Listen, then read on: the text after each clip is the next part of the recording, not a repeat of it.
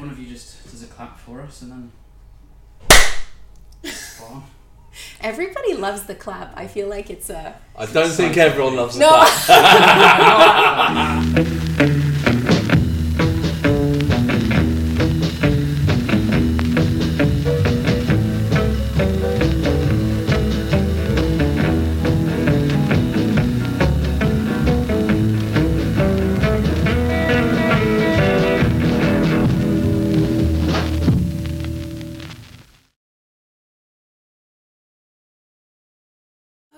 awesome. Okay, great, folks. Uh, welcome to a New Table. One more episode. Uh, this this new table is actually a very special one to me because we're doing it with my one of my very good friends, Max Abbott, who is a master baker in the art of sourdough baking and also the founder of Sourdough Revolution, a bakery in Lechlade. So thank you, Max, for doing this episode with us. Welcome. Uh, before we get started, I did want to share a little bit of context and why this is so special to me, and that's because so we're here um, in Lechlade, Lechlade on Thames Yeah. in Gloucestershire, where Sourdough Revolution is, and Lechlade is actually the little village that I first lived in when I moved to England Yeah, two and a half sure. years ago Yeah. and this is where I found my community and my tribe and you know I met you guys and all of our friends Yeah, yeah. and that's actually where I first got inspired to do a new table. Good. Obviously like I didn't have the whole sustainability and local business angle yet, but I was just so inspired by everyone's unique stories and so I came up with the name first, a new table. And, then, worked it out. Yeah, and then I worked out how to Yeah. connect the dots. So, anyways, two and a half years later, here we are. Um, yeah, so that's a little bit of a backstory. Um, okay, cool. So, for those who don't know Sourdough Revolution yet, yet, and for our viewers and listeners at home, tell us a little bit about the bakery. Okay, so I I started the bakery. It's got to be seven and a half years, maybe maybe longer actually. Time flies. Um, and what happened? Victoria, my wife and I, we moved up from Cornwall. I uh, qualified as a sports performance coach, um, working in outdoor education, and my aim was to go into teaching.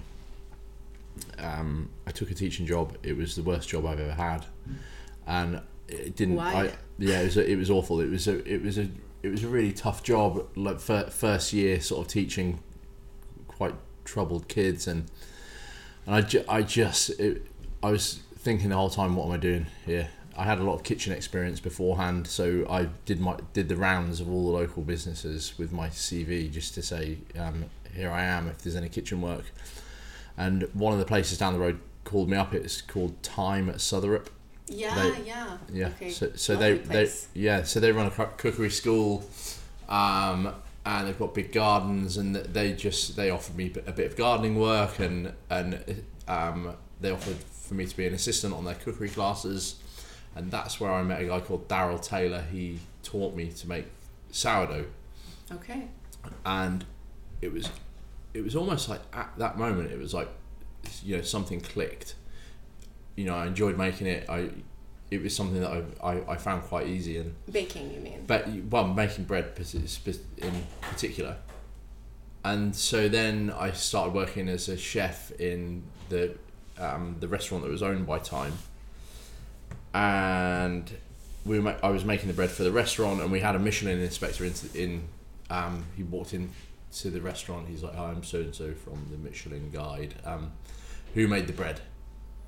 And you know, he that- asked. So he, asked who made the bread. Yeah. yeah, I love this story, by the way. yeah.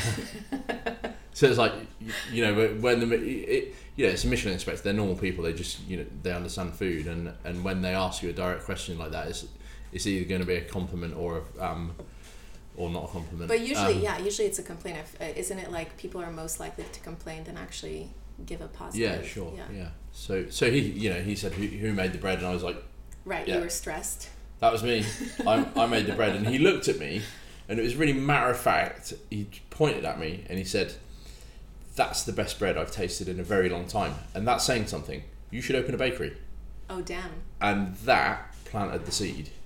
Um, Okay. And for a long time after that, I, I, I didn't I, I didn't stay working at that kitchen for very long. After that, I went into a marketing job in Swindon. I, um, I was uh, knocking on doors for charities for for a year, um, just really doing anything to to pay the bills and stuff like that. But at the back of my head, the whole time, it was like thinking about what this guy had said. You should open a bakery. You should open a bakery. And so Vix and I, um, at that point, we borrowed um, what to us was a significant amount of money, and we converted this garage here. This was a double. Uh, this was a double garage Yeah. originally. No way. Okay. Yeah, so we took we took the wall down in there. Um, I bought an oven off eBay, which was another um, Adventure in itself. adventure in itself. Yeah, really. That I mean that that oven. The guy, the guy said to me, "I've got two ovens. If you if you can take them both off my hands, you can just pay for one and you can have the other one for free." Okay. And me being completely naive, like I I'd never bought a bakery oven before. Right. And it, I, I honestly didn't know what I was doing when it come, it came to setting up a bakery. I was like, yeah, yeah, sure, I'll take them both. Yeah. And- Obviously, the guy did not care enough about those ovens. He'd uh, taken them, taken them out because they'd been um, they'd been condemned. did you know that? And so, th- so at about ten o'clock at night, this HIAB truck backed down the lane, and these two ovens were dropped off. And I'm, I'm not kidding you. The, these ovens, each one, was you know from me to you, yeah. but actually bigger than that, square, and almost up to the ceiling. Are oh, okay? so not these. so they're not this no, one no, I've got not. here. These aren't. No, obviously, you're not using condemned ones. These these things were like a ton and a half each, dropped dropped in the lane by this HIAB. Um, so you know we got them up against the wall, and uh, I came to bed and Vix uh, Vix was like, "So the oven's been delivered." I was like, "Yeah, yeah." She's like, "Where are the ovens?" I was like, "They're in the lane," and and and, Vic, and Vix is like, uh, Vix is like, Oh, um, stop! Stop! Stop! oh yeah. No. Hey, Okay, we Stop. have a visitor. "Come and sit up here." And come and tell the story. Everyone meet Basil, Yeah. Say who hi. just had ice cream, Is it nice ice cream? who could be due for a nap. oh gosh, she really does look tired. Huh? Okay, Okay, so do you want to continue about the ovens? Yeah, so so Vic's is like, where are the ovens?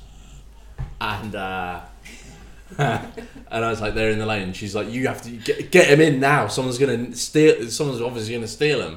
I was like, you don't understand. These ovens are bigger than Land Rovers. They're not gonna get stolen overnight. So that so um so that happened. It took ten of us to to bring one of the ovens in into the bakery. Wow. But then the other one I put straight up on eBay and I flipped it for just a little bit more than what I'd paid for both of them. Okay. Oh, smart. So, so the first oven that set the business up came for free, um, not without trouble. So I got the electrician in, and uh, he wired it up, and the top two de- decks blew out, F- on fire, blew out. Okay. So uh, he's like, the bottom deck's working, the top two, de- two decks are never going to work again, um, because all the kit that that They were condemned need for a reason. Yeah, there's no, you know you can't get that stuff to fix them anymore. So, so we got um, we got the bottom deck working, and it was like right, if this deck can get me through six months of the business, then we have a business. Wow. And at that point, we had no customers. Mm-hmm. We had no we, we we had we had nothing. It was like a wing and a prayer. Um, and so we got going. We started making bread. We started making bread for a local cafe, and um, and go on, jump down. Just for the ones who are going to be listening to this podcast Yeah. and not Not watching it, we have uh, Max's three-year-old son Basil who decided to do an impromptu cameo. And, he's going back out again. Yeah, I think this. Yeah, it's obviously too boring. We're not entertaining enough enough for him. Bye, Baz. So, so yeah, we got we, we had this um, deck and we, we started making bread for a local cafe.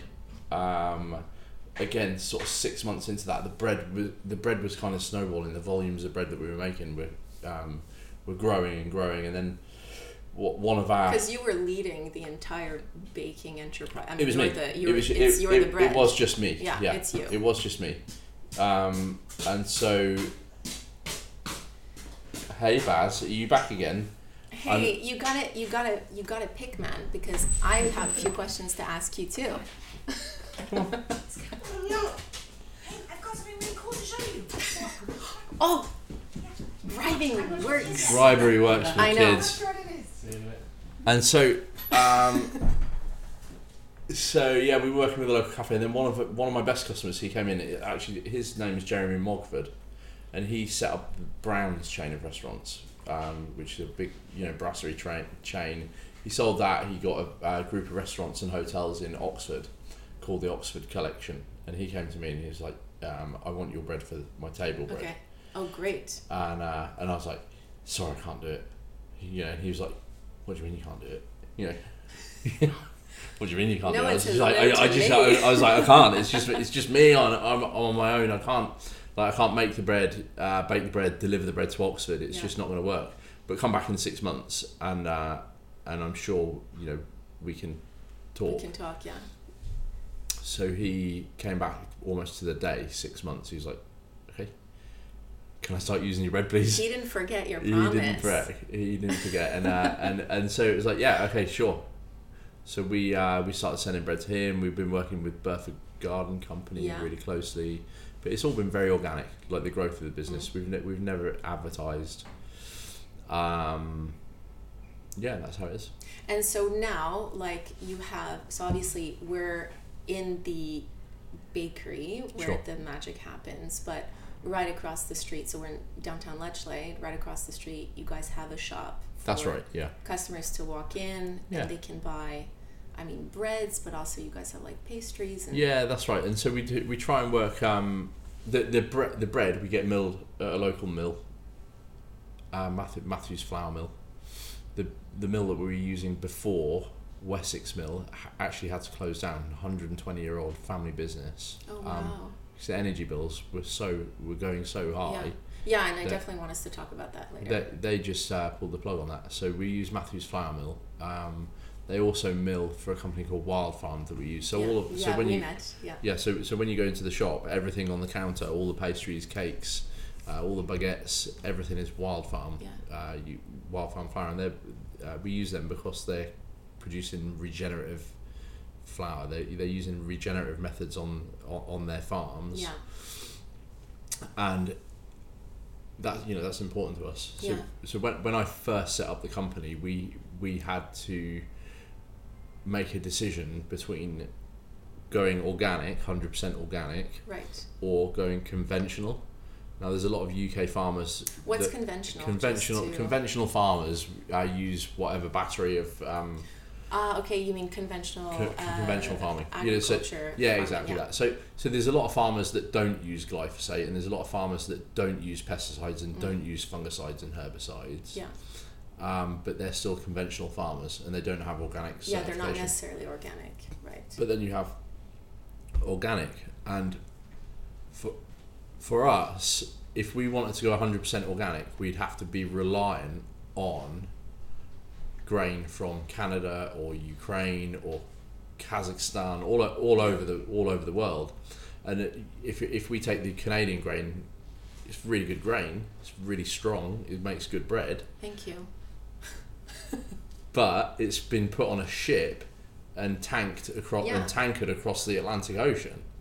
So yay, it's organic, but Carbon but, footprint. but boo carbon footprint. Exactly. Where- Which is something I think people don't really consider sometimes in their shopping um, thought process. Like you think, oh, great, I'm buying these uh, fair trade organic bananas, but Yeah. at the same time, like that's great and all, but then there there's the They're shipping um, the shipping to consider and the impact on yeah Yeah, and that was it. So, f- so for us, that that sort of like the the organic, um, it was outweighed for us because because of that carbon footprint.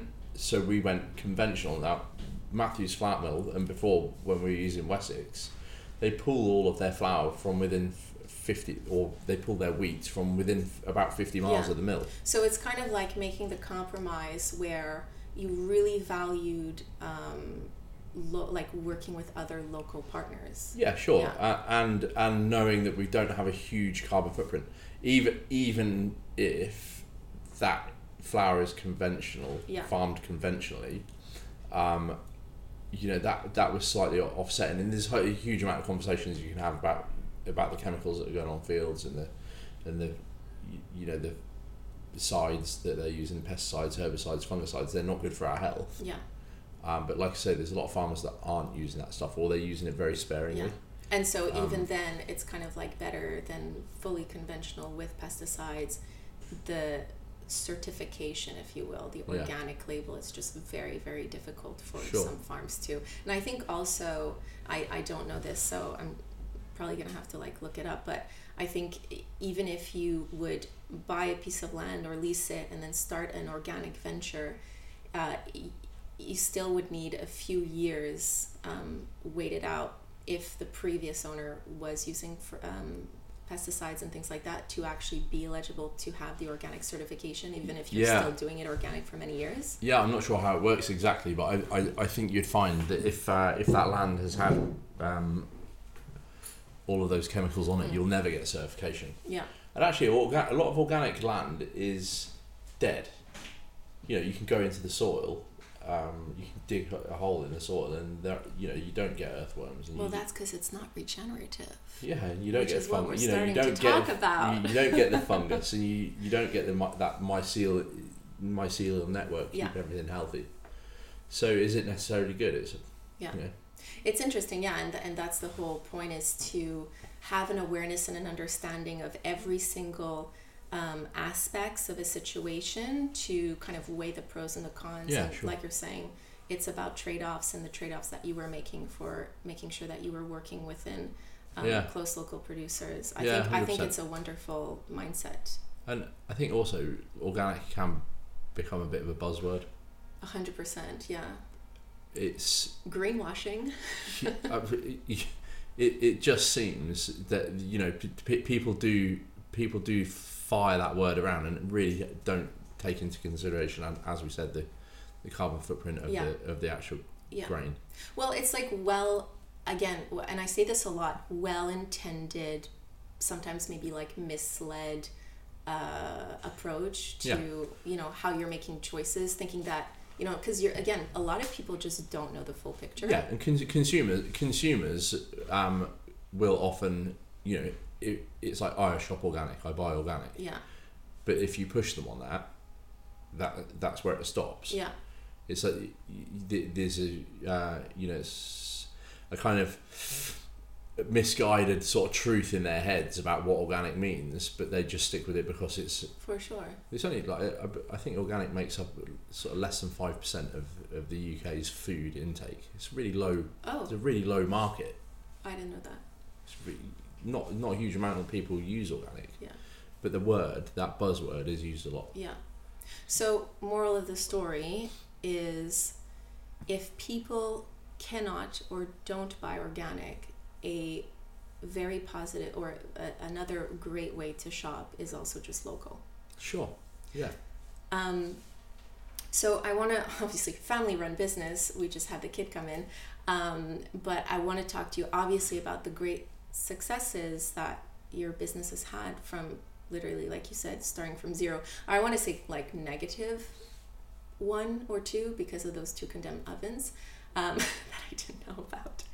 Um, but I do want to talk about like the challenges of running a local small venture and um, you know i mean i it feels far behind but it's not really that long ago that we just went through a pandemic where there were a lot of lockdowns and restrictions Sure. and i'm actually curious to know how you guys sort of navigated that as a small business Yeah. because you were only what four four years in or five years. I Yeah. think. Yeah, it's there. There are challenges. To, the the population of Lechlade is small, and sometimes I think you, as a business you can use ex, excuses and say, "Well, we don't have the footfall right to to." We really don't have the footfall to justify having a big business, but you, if you create something that's good enough, people will we'll come will people will travel and come to visit. Um, because it's a small area, competition's always always an issue. hmm Um, there are competitive elements across the Cotswolds. People set people, you know, setting up bakeries as a money making venture, which Yeah. is fine. That's it's absolutely fine. Sa- sourdough uh, bread is a very popular commodity Yeah. if it's made properly. It, you know, it's it's good for you, but And also during the pandemic, wasn't there this like major trending make your own sourdough yeah, sure. There, yeah, there was a lot of people got involved because just because they were locked Yeah. locked in, and it's Sourdough had its renaissance. Yeah, yeah, I think I think it did, and there were f- a fair amount of people contacting me on Instagram. I didn't get too involved in that Dur- during the pandemic. Obviously, that first sort of week or two of lockdown, I think it was around twelfth of March, seventeenth of March.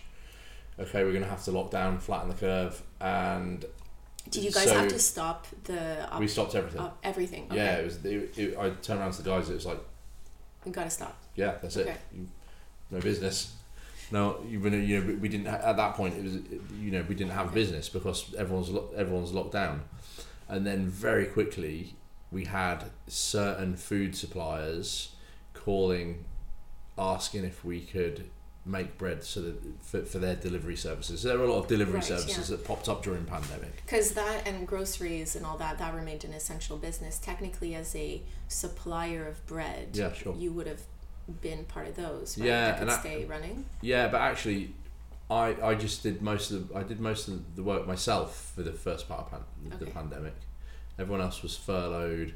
We were in a sort of golden, a, a kind of golden triangle in a way because everyone was forced to shop local. You weren't allowed, you weren't allowed to go anywhere Yeah. other than the local Yeah. local shops. Um, we were the only people selling bread Yeah. at the start of the pandemic. That's how I discovered you guys, just Yeah. walking around Lechlade. Yeah. Because I moved in, I arrived here. I was actually, I was in flight when they announced the second lockdown. Oh yeah, So, yeah, right, right there. it's lucky they didn't lock everyone on the plane. Well, they should have. I don't know. I was on it. Um, so that yeah, during the pandemic, it, it, it was okay. We, we were selling a lot of bread. Um, it worked well. I'm hearing, I don't know if you can pick it up here, but like the crackling of the fresh bread. This was, this was, it's not set bread. This is real bread, by the way. Yeah, um, it does. It really crackles when it com- comes out of the oven. It's so good, nice. my mouth is watering. Yeah. Um, Right, what were we talking about? pandemic. The pandemic. we, we, we did quite well during the pandemic because it was pretty much only me working. Most of, most of the staff were furloughed. Mm. Do you feel Um, like that's how people discovered you? yeah, Mostly? you know, or do, you- do you feel was- like you boomed in customer base? So what happened with, with us is we we were supplying bread to a local cafe chain. Yeah. and I think they hit three or four cafes, and at that point set up their own bakery. Yeah. Probably rightly so from their business model perspective. It was the right thing. It, it was For the best investment for them to set up their own bakery. Sure.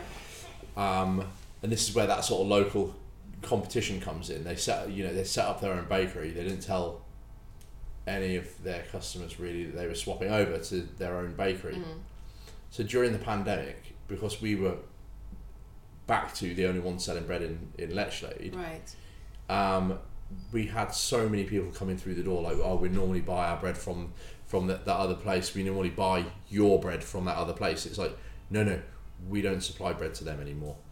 Okay. Um, and we haven't done for a few years. And a lot of people were quite shocked about that. Mm. But we, you, it was good for us to get the message across.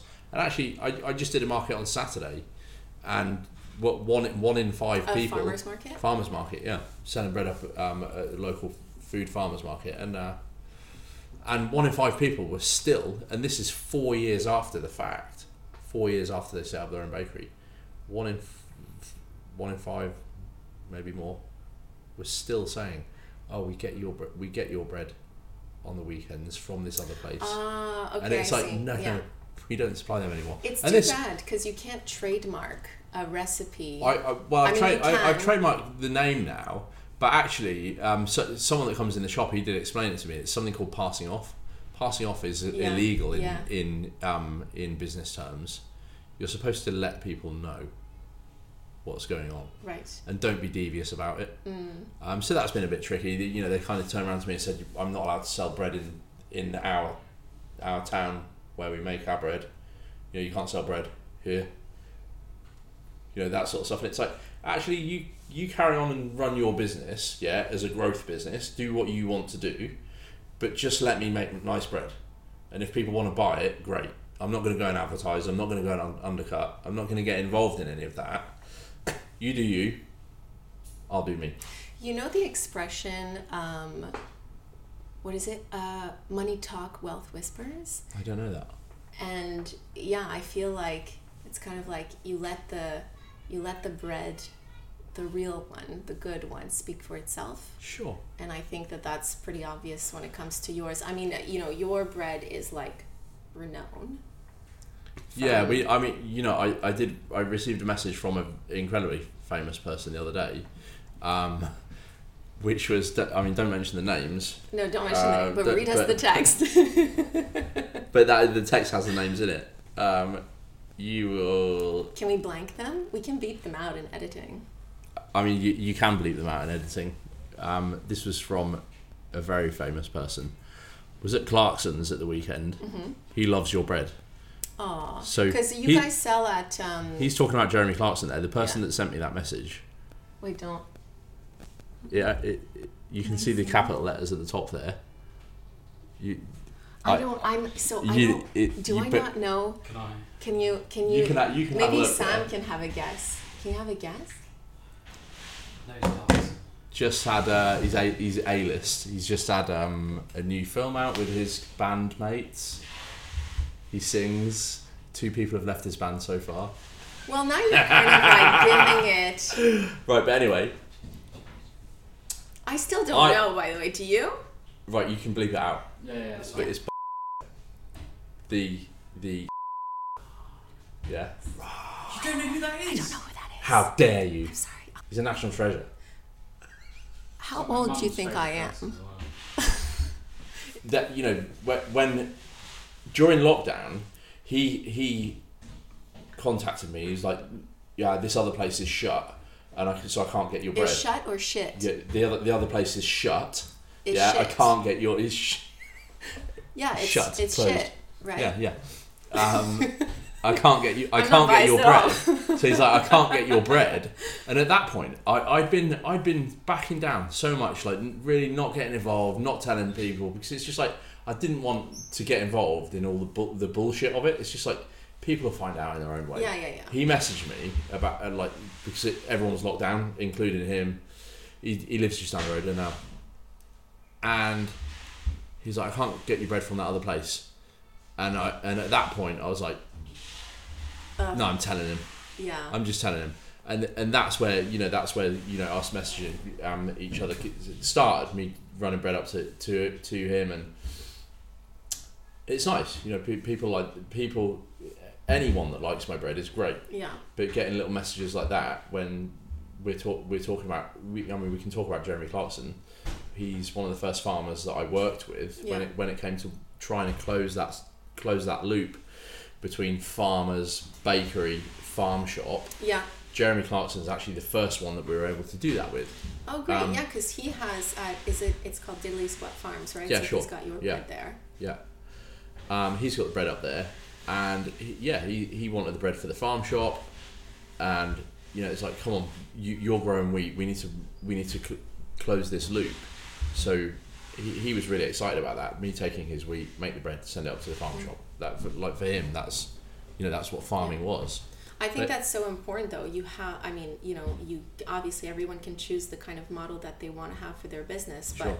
I think it's wonderful when you actively try to connect with local suppliers, Yeah. promote other local businesses. You know, I I think I think there's this idea, and you said it earlier. When it's it's a smaller area, obviously competition can feel.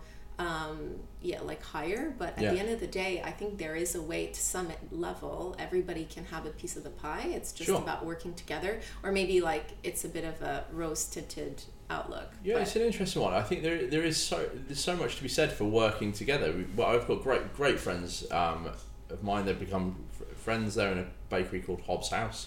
It's a really big. Co- Mm-hmm. Yes, I met. Um, I met. I met them at T- the. did you meet Tom and? Um, No, his wife. Anna, yeah. Yes, Anna. I, we So- met at the baker's meet. So they're, they're great. They're, they're just like, come to the bakery, share information, let's share knowledge, let's like, like work together.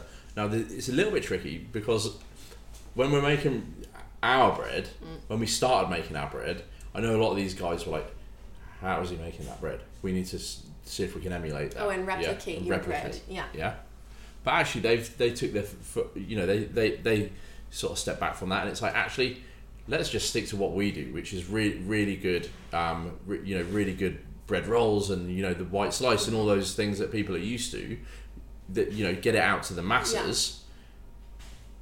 I take such a small part of their Yeah. part of the. In fact, I didn't take any of their business really. Oh, because We- you don't wa- have a huge product line. I mean, you you do white bread. yeah quality. Yeah, I mean, yeah, a few varieties. Yeah, There's a yeah, seed yeah. loaf and Yeah. a fruit loaf, but but it was you know for, for those guys are like you know share information share information um, which, which is great but then I've had other other people that have come into the bakery you know really interested wanted to work work for you and stuff like that and then and then two weeks down the line they're like thanks very much I'm out of here now and, and then you, you find out that they're setting their own bakery up in you know wherever you know 10 miles down the road Yeah. and stuff and it's like everyone's free to do Sure. everyone's free to do that Yeah. but there's there's sharing information and then taking and then there's uh yeah taking yeah you're right because it's like yeah you can take but then pay it forward and back Yeah, and yeah, uh, yeah, I yeah. get that. Yeah, it's like ta taking for devi- you know, for devious reasons. Yeah. It's like it's not. It's kind of not fair. That's not in the spirit of working together. Um, yeah.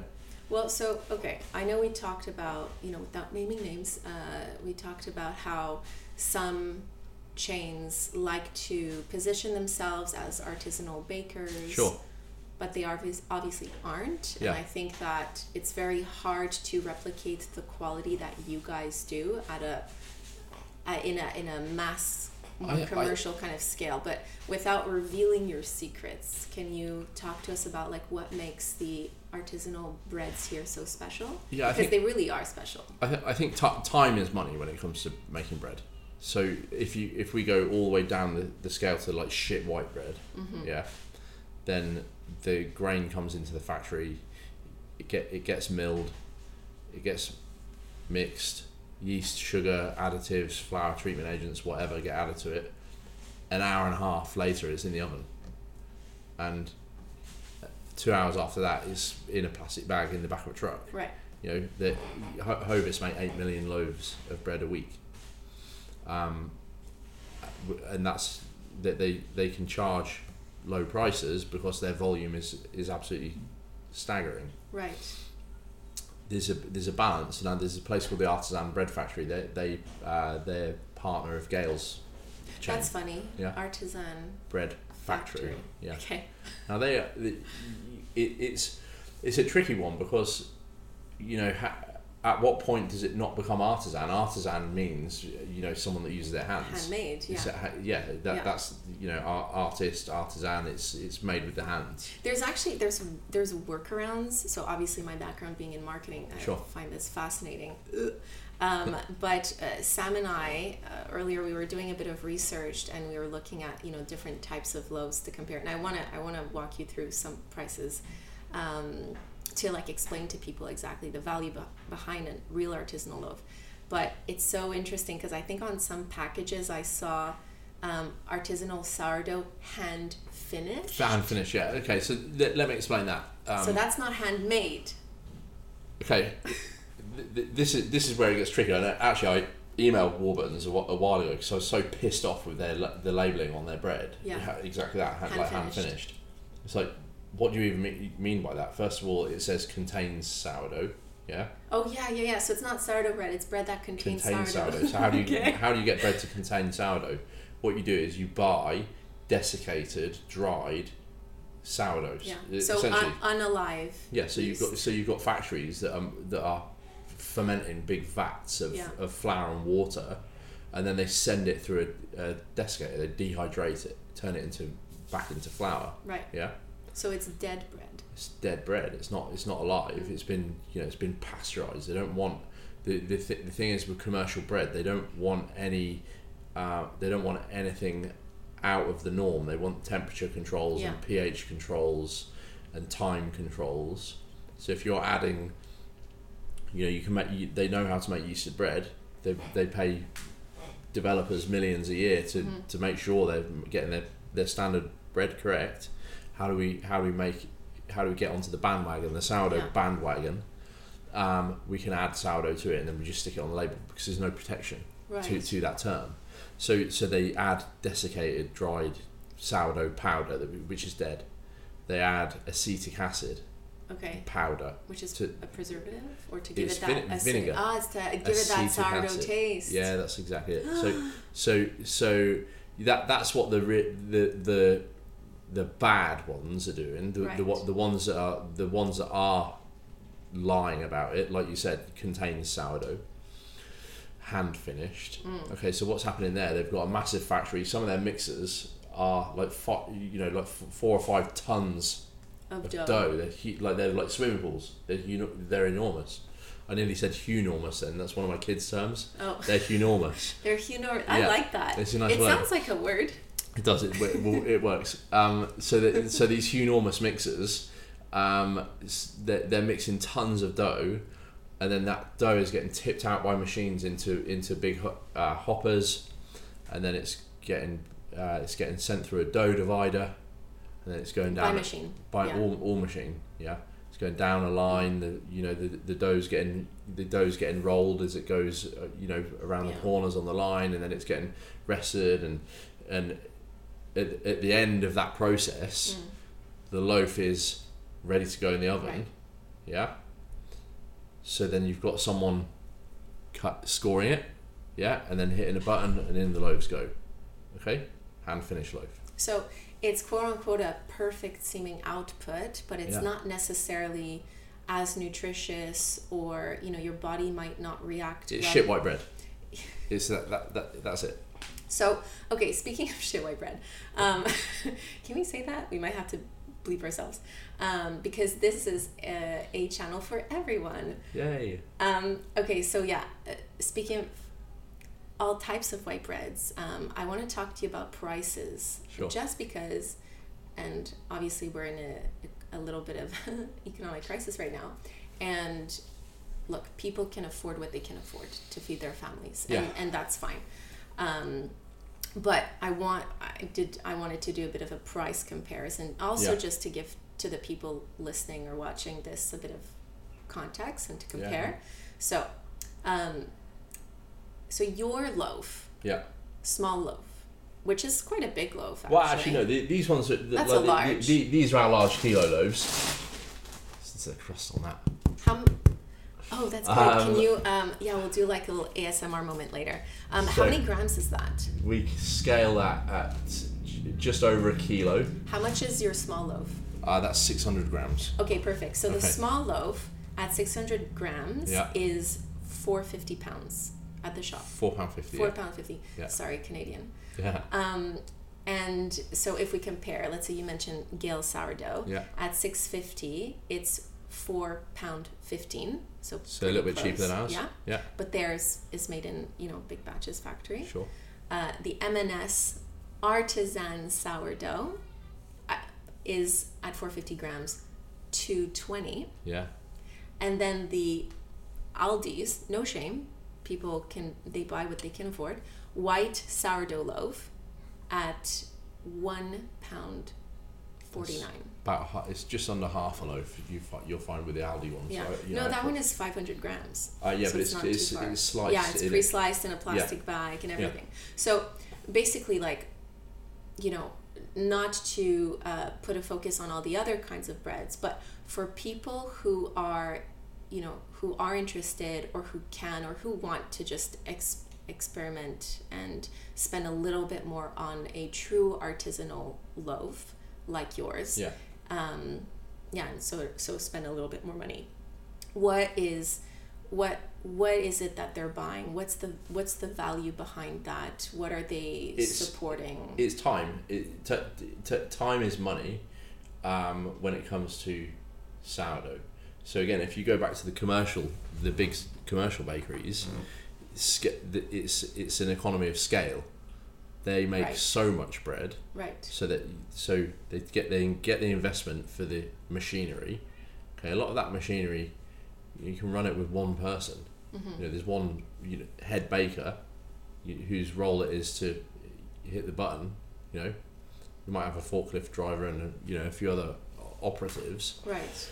but a bit you know a big operation can be run on maybe ten people, A handful and that and that's tons and Yeah. tons and tons and tons, Tons. of bread. Because yeah? how much? Because you guys, you're you're still a you're still a, a, a pretty, i mean, significant, relatively speaking, but you're still a big team, in my opinion. Sure, yeah. We, so we, we have on a busy day, we've got six people in the bakery. Yeah. But all, all of our bread, aside from the mixing, we, we mix 100, uh, 100 kilos of flour at a time. It gives us a yield of almost 200 kilos of dough. That's pulled out of the bowl by hand. It's hand folded, Mm-hmm. it's hand cut, it's hand shaped.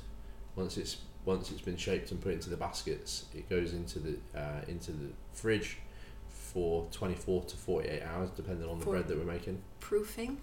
That's to retard the bread. Oh, okay. So um, yeah, just to, that's just to slow it down, basically. I tried to sound smart right there, and Yeah. I just yeah. that that's to slow everything down. Um, with with sourdough, you need time. So the Mm. first stage of fermentation, you have like starches being consumed by the natural yeasts in your ferment, and they produce a lot of carbon dioxide and alcohol.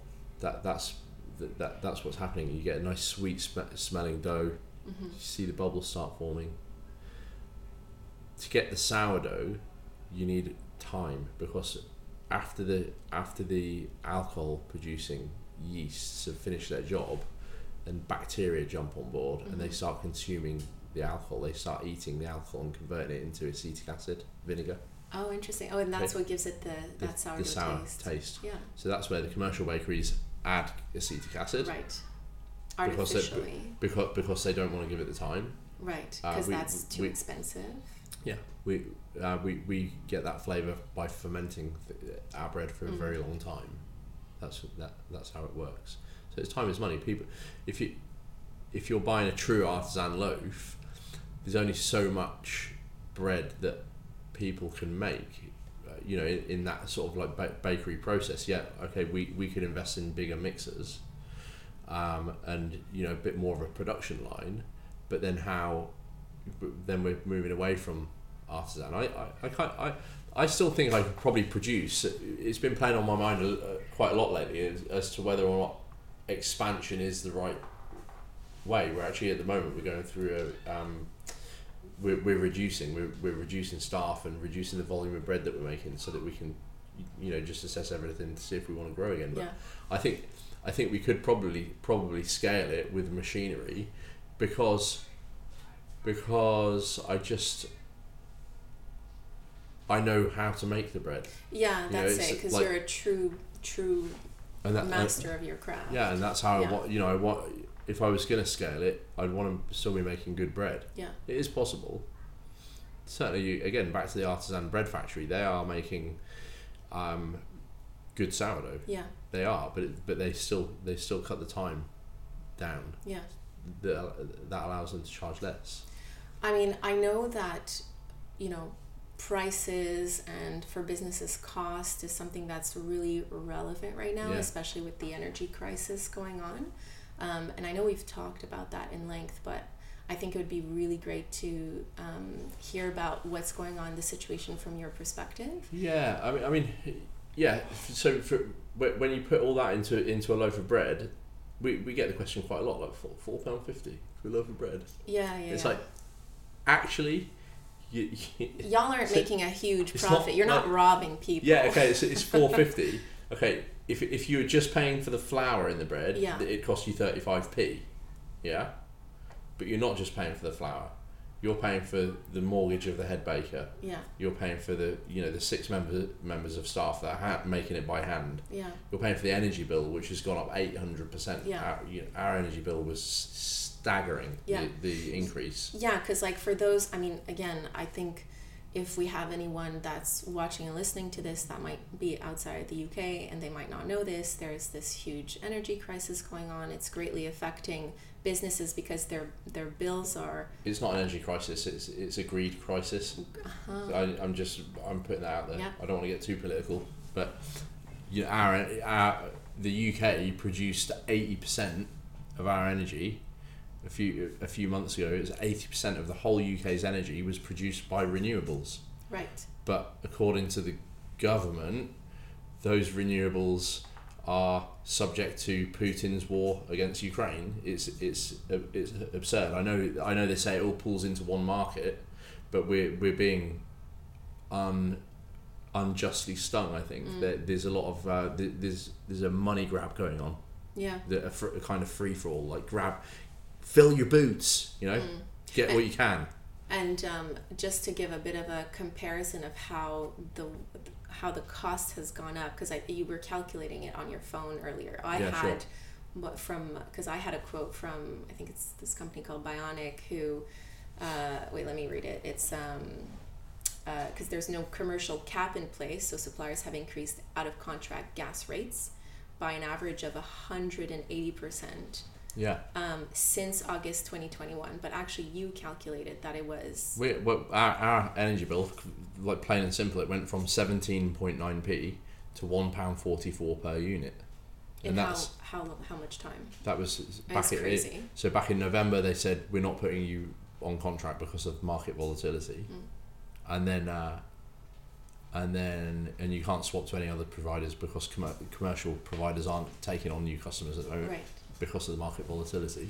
And so for month per month, just the, the full price, you went from paying how much? Oh, about fo- uh, we we went from just so just on one of my meters over the road at the shop, it went from four fifty a month up to two thousand two hundred.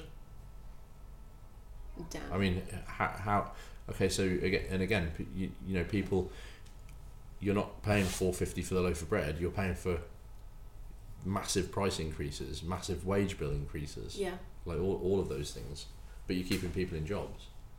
Right. You're, you are like you are uh, by by by choo- choosing what you eat, by choosing real artisan products, not you know not just bread, but you know cheeses and and, and meats and and vegetables and things like that. You are you're keeping community communities in work. Not everyone should work in a huge Amazon factory. mm-hmm. They, they shouldn't have to. Yeah. Um, And I mean, it's so interesting because right now, obviously, everybody's freaking out about AI and how robots and artificial intelligence is going to take over. And oh my gosh, what a travesty! But at the same time, um, we have to understand that you know there's a everything has a trade off, Yeah. and so you know obviously I understand everybody has to make the choices that make sense to them Sure. at the end of the day. There's no judgment, but if you are paying for a very cheap loaf um, you know, or any kind of other food, then you know it's at the it's at the expense of something else. The same way that we talk about fast fashion. If your Sure. T-shirt is going to cost two dollars, I mean, pounds, how is two pounds. pounds two pounds? Then you know uh, there's a reason for that. Sure. Um, yeah, and I think a good, a good friend of mine, Jason Hinds, he was formerly at Neal's Yard Dairy. He's like, uh, he's really big, big in the UK dairy industry. He t- he, he coins it as uh, eating with purpose. He you know he coins it. He, he says eat eat with purpose. If you if you can afford to, and you understand, you know the systems in place w- around food, you have the choice to eat with purpose. You Mm. you make a you can make a difference where you spend your money. And again, we, we talked to the Wild Farm guys about this. Um, people that buy our wholemeal loaf of bread are helping to make a huge impact in how our farming systems evolve in the coming years. Yeah. That, you know, it's, that that's a fact. and that's really important because you know for people who are um, who are concerned about the you know about climate change and carbon uh, you know the carbon crisis i feel like i'm overusing this word today but you know uh, to consider our farming systems is actually a huge part of the puzzle Yeah. and so what you're telling us is basically bread is also a part of that Bread is a part of it. It's one of the biggest parts of it because it, bread, bread is so reliant on Mm. on land. It, it, really is.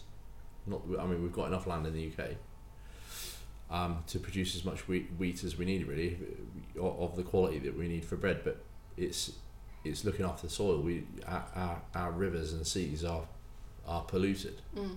and it and you know the health of the the nation, the health of the civilized world is deteriorating, you know, r- rapidly year Yeah. on year, and you know they're, they're starting to come around to the fact that actually it's this you know the farming system that may be causing that. Mm.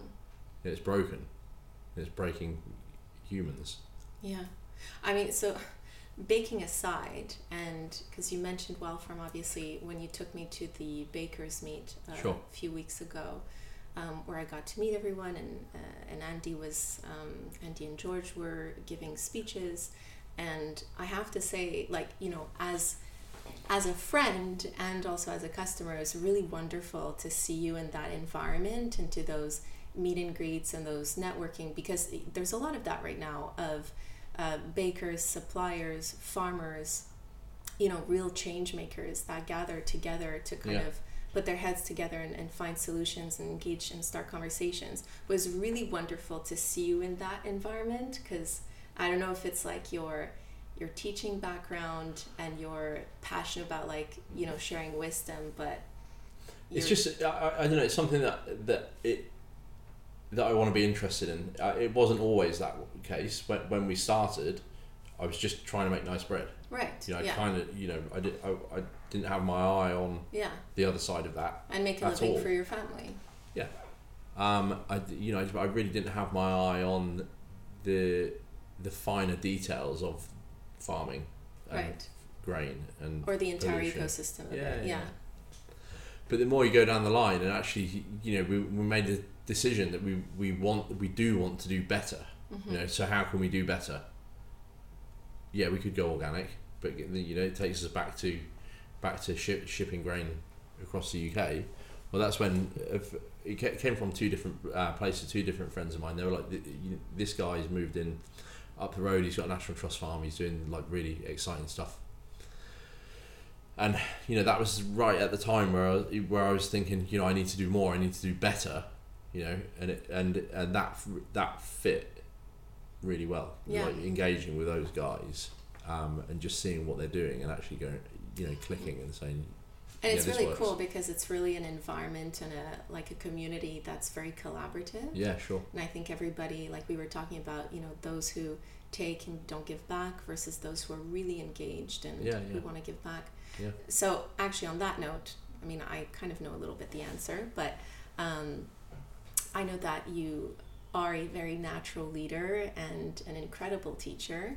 Do you wanna do you wanna share with us what's the next evolution for Sourdough Revolution?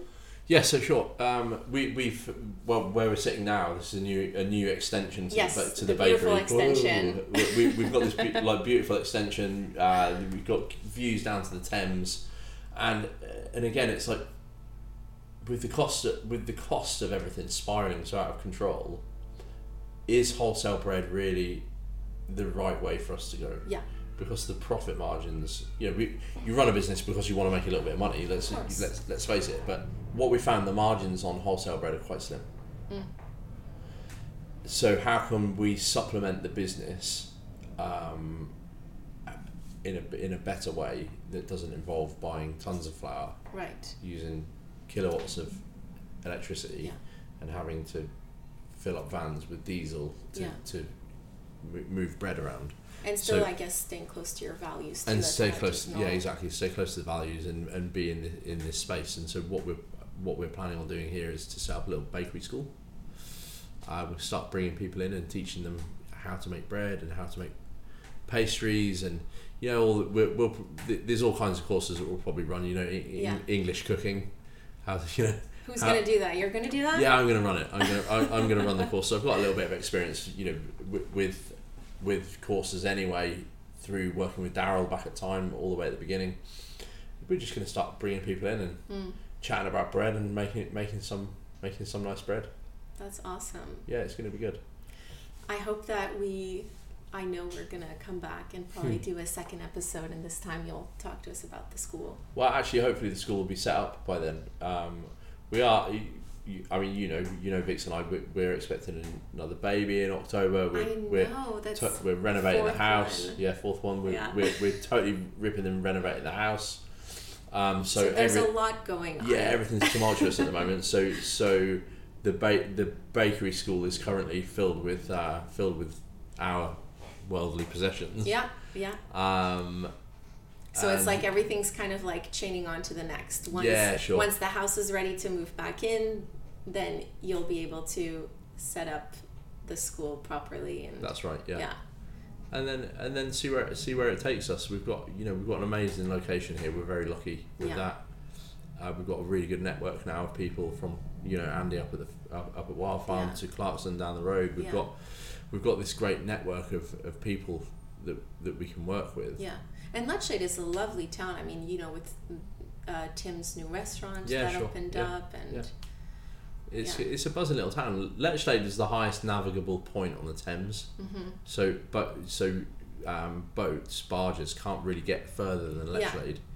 Um, and so it sh- it it's ta- it's taken a few years, but it is becoming a more um, um, a, so- sort of a more buzzy town, yeah, uh, which is nice. It's good. obviously it's cool. We live here, Yeah. or sort of. I half live here. Yeah. So yeah, there, there is one last thing that I would like to add. Like our, our business, Sourdough Revolution, has always just been about making nice bread. yeah, That's it. Like we, we just want to we just want to carry on making nice loaves of bread, and if people want to buy that bread, then, then it's fantastic. But some people can't afford it, mm.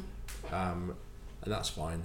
And some people want to use other other suppliers, and that's fine. But our but our our ethos for our business is really that we just want to make nice bread, and if we can if we can down the line take better steps to make that nice bread better bread, then we will. So we're working with regenerative farmers, yeah, add, adding more whole grains, you know, all those types of things to, to make it better. But that, that that's that's us. That's our business. Yeah. We just want to make bread, nice bread. And if nice you bread know- that gives back. yeah, and if you and if it, you know if you guys like it, great.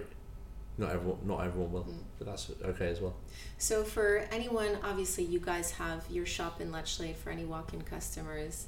Um, for anyone who might not be in the area, where else can they find sourdough revolution bread? Sure. So as far over as Cirencester, you've got Made by Bob, which is a nice bistro deli over Mhm. there.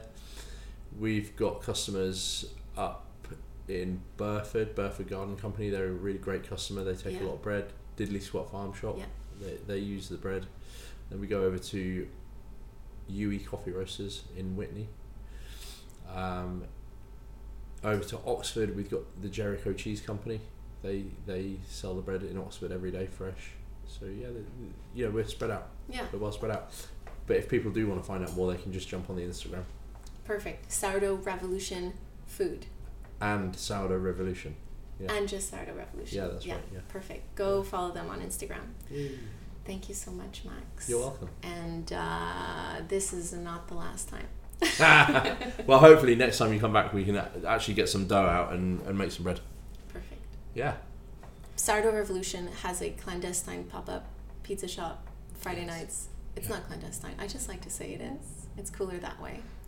You Friday night saw that pizzas, regenerative flour, from Wild Farm. good good toppings. Yeah. So it's too late. We missed the boat.